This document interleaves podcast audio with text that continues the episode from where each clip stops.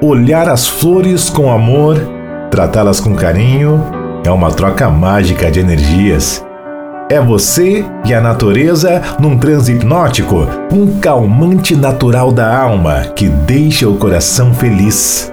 Uma ligação, uma mensagem, um olhar, um sorriso, um beijo.